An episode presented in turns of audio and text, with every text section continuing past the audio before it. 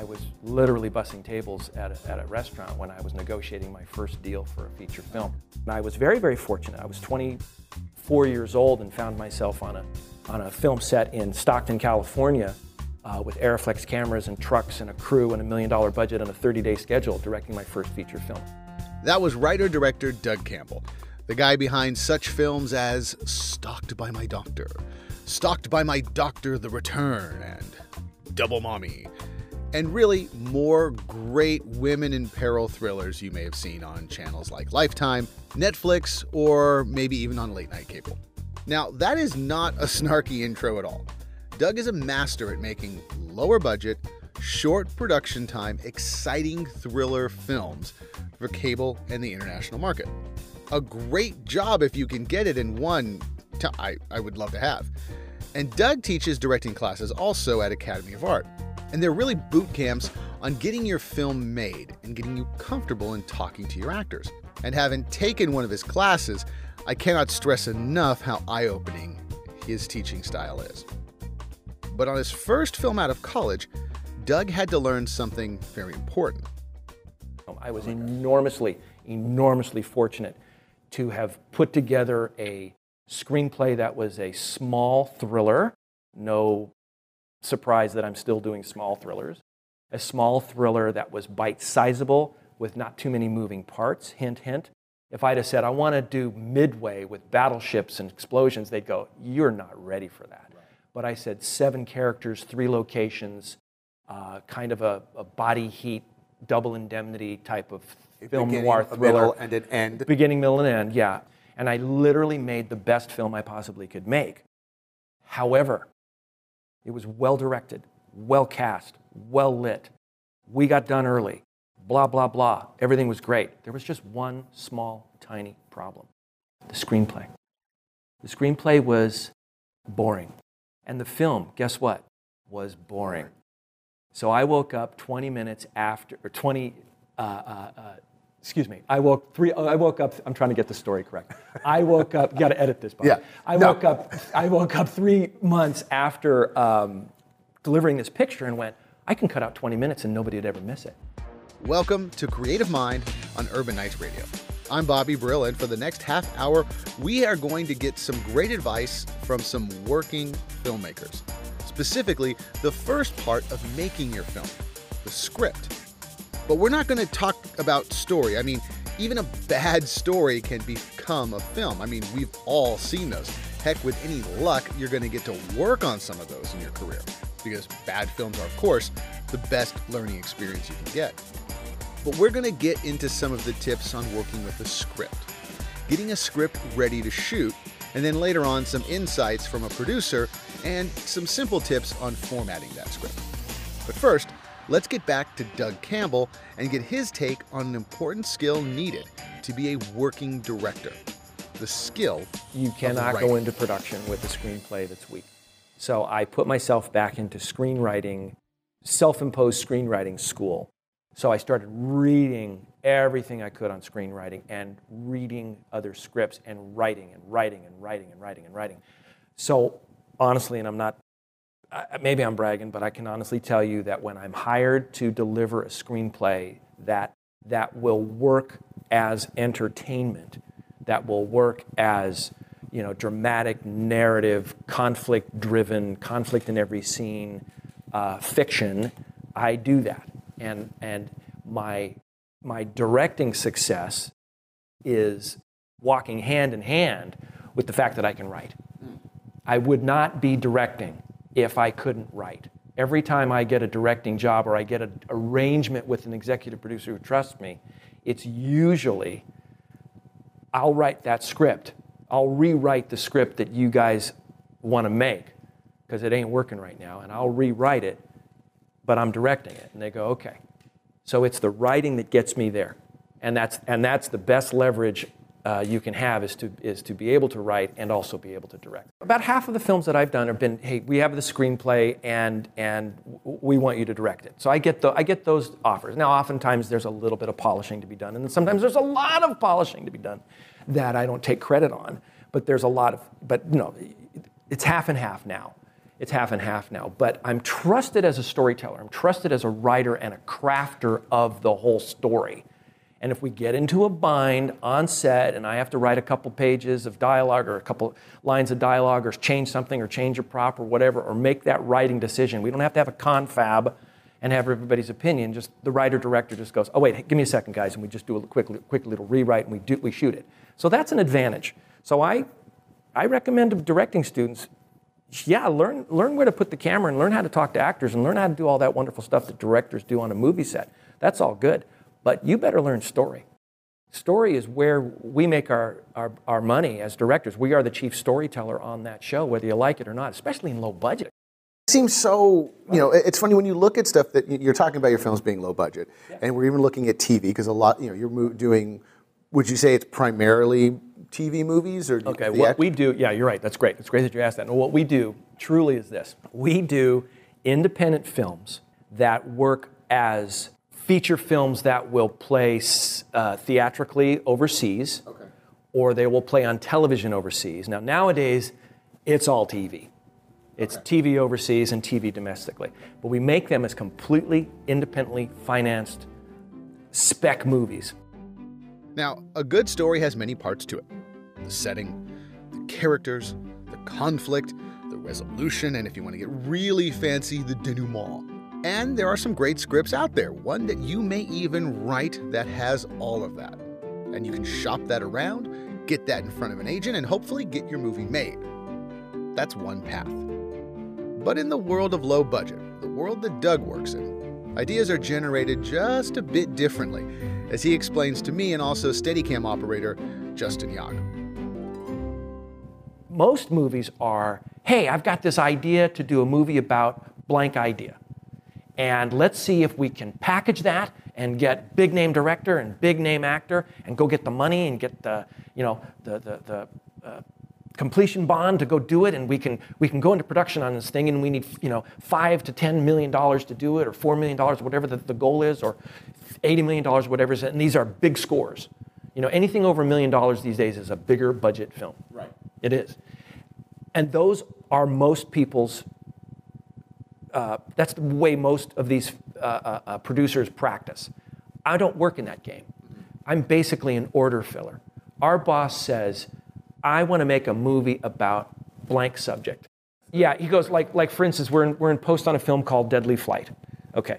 And we were we were at lunch and we were talking, and uh, the producer said, "Well, uh, uh, what about what about a location destination type films?" And the producer uh, said, "Well, I've got my brother-in-law's got an airplane. Oh, why not a movie about a crazy flight instructor?" Okay, so that was a year ago, and now we're done with this movie. So yeah, that was a year ago last spring, and we wrote it in the summer, and we shot it in the fall, and now we're finishing it now. So so that you know, that's how it came about. Oh, let's make a movie about a crazy flight instructor. Is that how most of them come to yes. you? Okay. Yeah. You have a very basic prompt. Sure. And then you flesh that out. Or or lately it's been, and this is lucky for me, is come up with some ideas, Doug, about uh, um, uh, like what did he say? Domestic help gone wrong. Okay, so so okay, the maid, the caregiver, the milkman, whatever, and you and I pitched him a bunch, and he picked um, one that I came up with my niece because uh, she's an interior designer, uh, Deadly Decorator. So we're going in for Deadly Decorator. I was just on the phone with the producer right now for that. Deadly Decorator. I, mean, and I think you're speaking to a real need. This is a real problem. that's right. That's right. But no, and we're also doing Trapped by My Caregiver. Re- yeah. remodeling a part of our house, uh, you know, I can see where all of the murder wants to happen when right. we're dealing with this. Absolutely. It's a lot of anxiety letting somebody, anxiety, you know, who don't know into your home. Yeah, yeah you, you, murder right. murder's at the top of your mind right. at that point. So, so, so I've been, I've been, I've been doing a lot of these very. Are you just silly, paranoid about everybody at this no, point after writing all this? I've been doing a lot of the silly uh, uh, thrillers that are fun. We all know there's a bit of a sense of humor going on with them, and then every once in a while. Uh, the, a serious drama comes around about a bizarre subject. Like, for instance, we did this movie, which has a terrible title, called Double Mommy.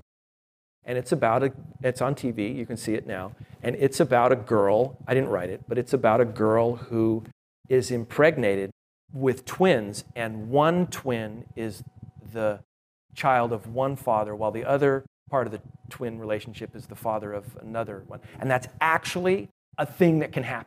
And so, and we explored that. The writer explored that, and we made a movie about that. And that's just a straight ahead drama about what would happen if that were to happen. And that was fun to do. That wasn't any thriller element, really. I mean, it was. The guy goes nuts at the end. But the most of it was just a drama about what people go through.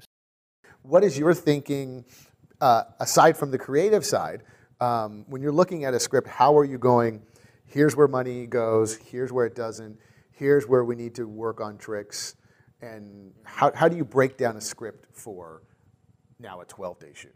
That's a great question. Uh, I have always subscribed to what my teacher, Alexander Sandy Mackendrick, taught me back in the day, which was if you can cut it out without ruining what's left, then by all means you cut it out. Whether it be screenplay, whether it be performance on set, when you're directing, blocking on set when you're directing, or in the editing room. So if you can get rid of it, it'll tighten the rest of it, and, and the, the, the good elements will shine through more.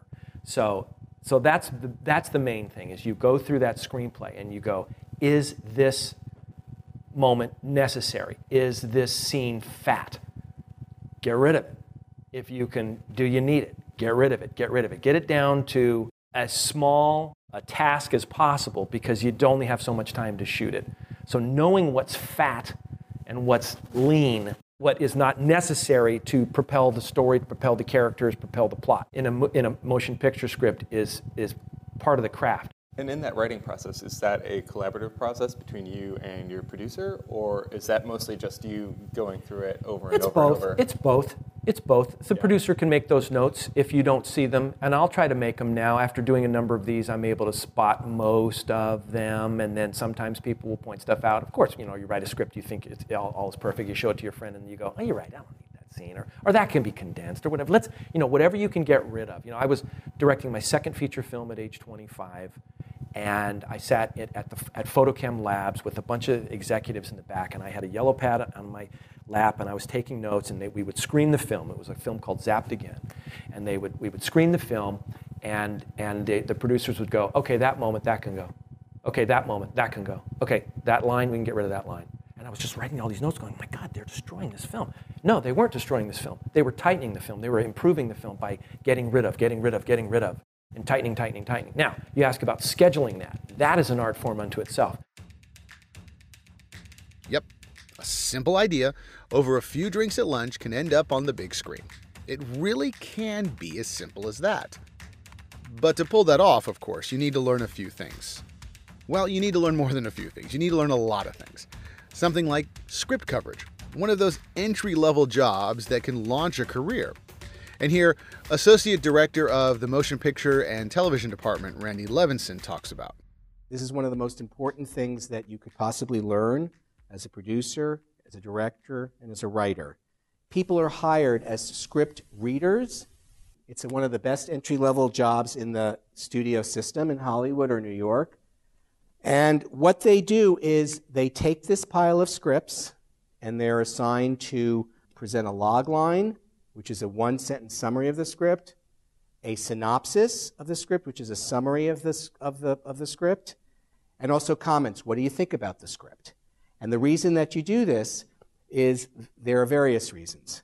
Busy producers, busy directors, they want to get a sense is this something that I should take off my pile and actually read myself? So it's really about your quality of writing, how well you write, how well you describe a, a story. I tended to focus on what is the synopsis and what is the log line. One sentence description, what's the general premise of the story, must include the protagonist and major story elements. Conflict. What are the stakes? What are the goals of the protagonist? Who is the antagonist? You want to make it very concise, which means very short, and you want to make it zing. You can hear more from Randy Levinson and Doug Campbell, of course, by subscribing to our YouTube channel or to our podcast by heading over to anchor.fm slash creative mind and hitting subscribe. Because as more and more film writing and production career opportunities are on the rise, producers are always on the hunt for the next generation of talented and, of course, skilled creative professionals. At Academy of Art University, you're going to get those work ready skills that employers want. You can study on site in downtown San Francisco or right now, anywhere in the world. Yeah, anywhere in the world with our online programs.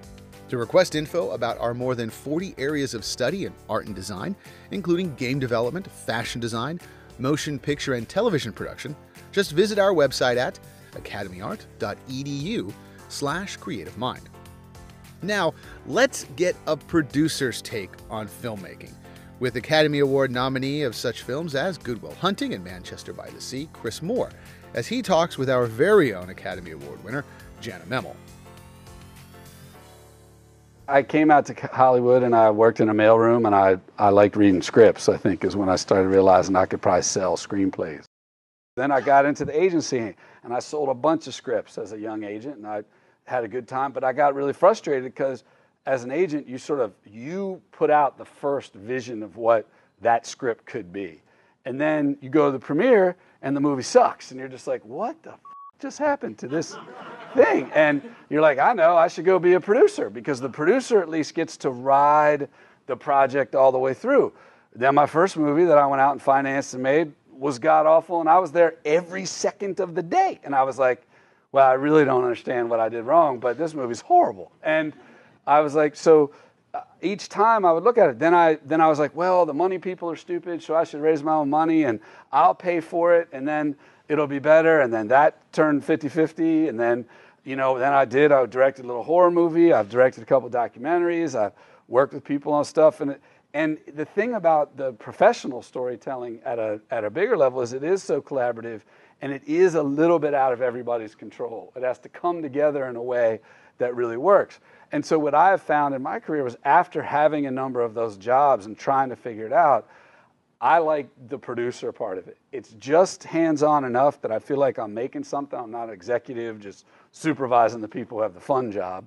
Um, but it's also, uh, it, I'm not really a director. I'm not really, I'm, I'm pretty good at it, I think, but I, it's not something I wake up every day going, man, I should be the one to tell this story. I wake up every day saying, this story should get told, and then figure out how to tell it.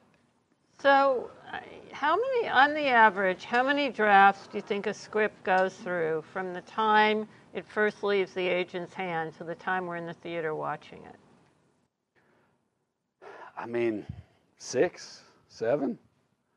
And I mean, again, if you're talking about quick rewrites for production, like where the colors of the pages change, it's probably 20. Um, you know, and then you also have the five or six drafts before it ever got to the agent.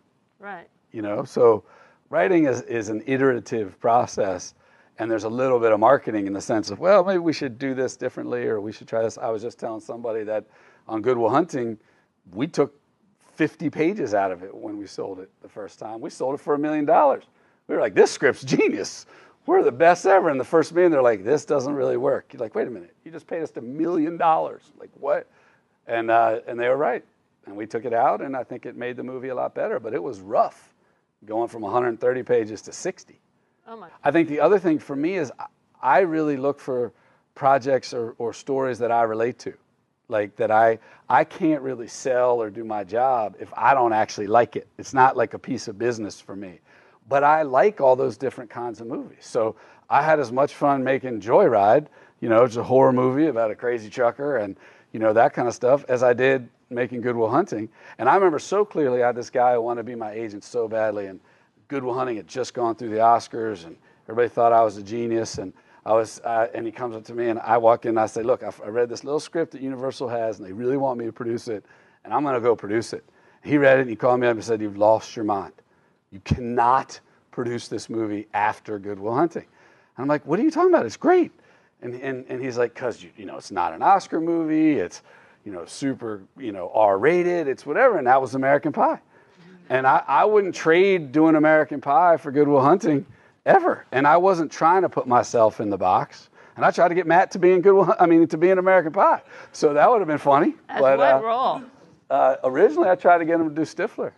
But again, for me, I, I grew up in the movie theater. I like these things. The thing I've never really done is a big effects movie, but I love Star Wars. I'd love somebody to ask me to do that. But in my mind, that's not what I do for a living. Like to me, that's like somebody saying, "Will you come do brain surgery?"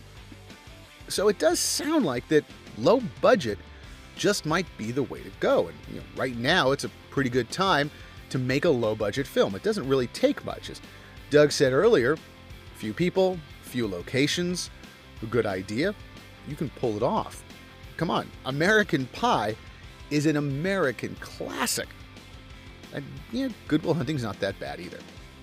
But as Chris talked about, a lot of work goes into making your first few films, and that work only gets more intense as budgets drop. And if you want to make something on time and on budget, Doug's got a few more tips for you. We will basically write five or six to seven drafts of the script.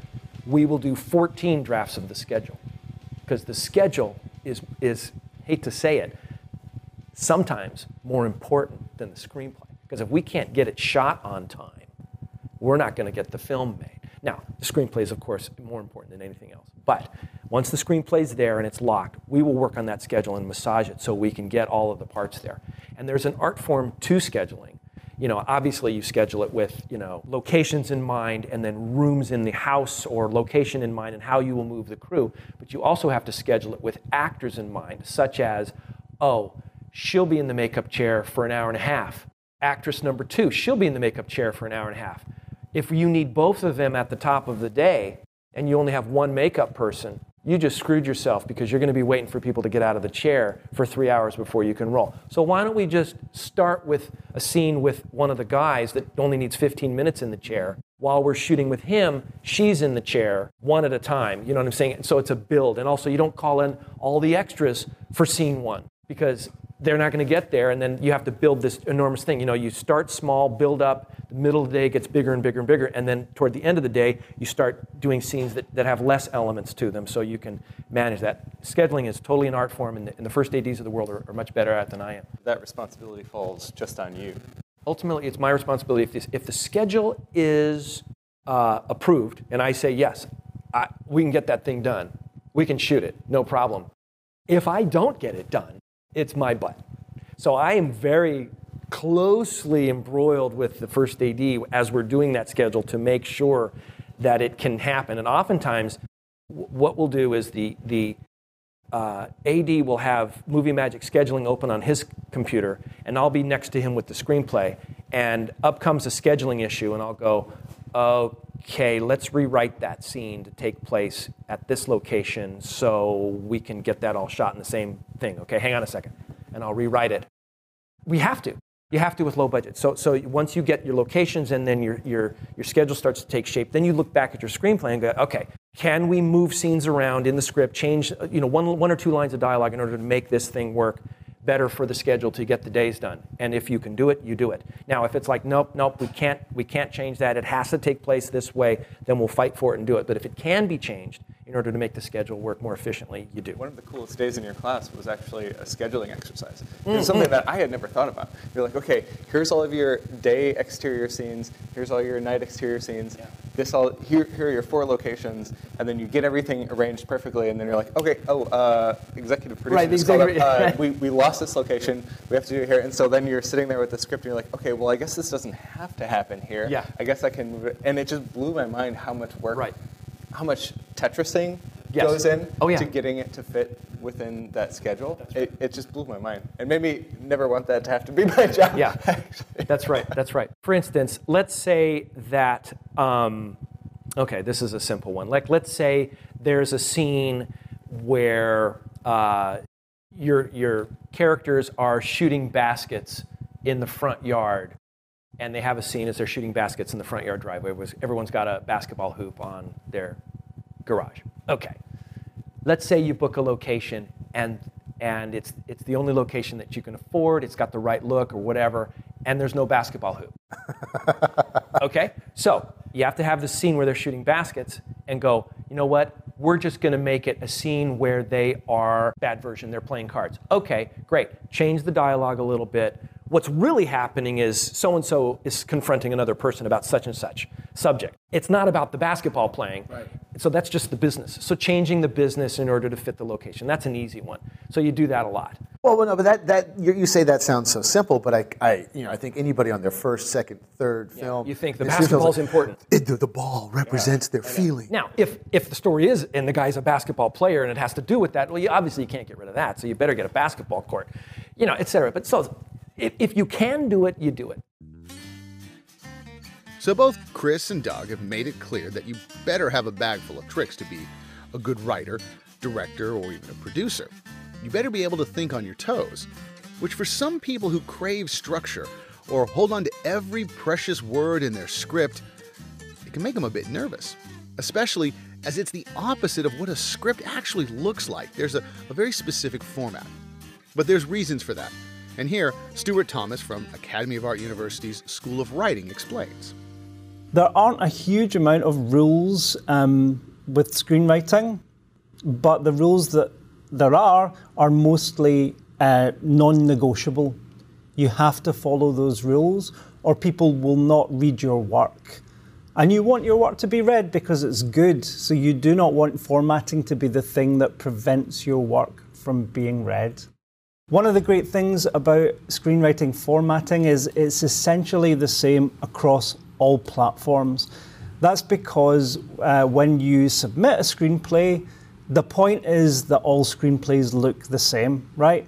The only thing that distinguishes your work from anyone else's is the quality of the work. The work speaks for itself. That's why all of our screenplays look the same so that nobody has an unfair advantage because they have a flashy font or a picture of themselves on the cover. None of that counts, it's just about the work. And the same is true for formatting. Formatting is all the same across the board so that everyone is following the same rules so that the work can be judged on its own merit and also so that certain conventions are understood universally. Your scene headings are practical things for whoever is involved in your production. Your locations manager, for example, your screen headings give us vital information so that we understand the actual physical world and the practical world of the film as a production. So we always have exterior or interior. Either we're inside or we're outside. A car can never be an exterior, okay? It can be an interior because we can be within the car.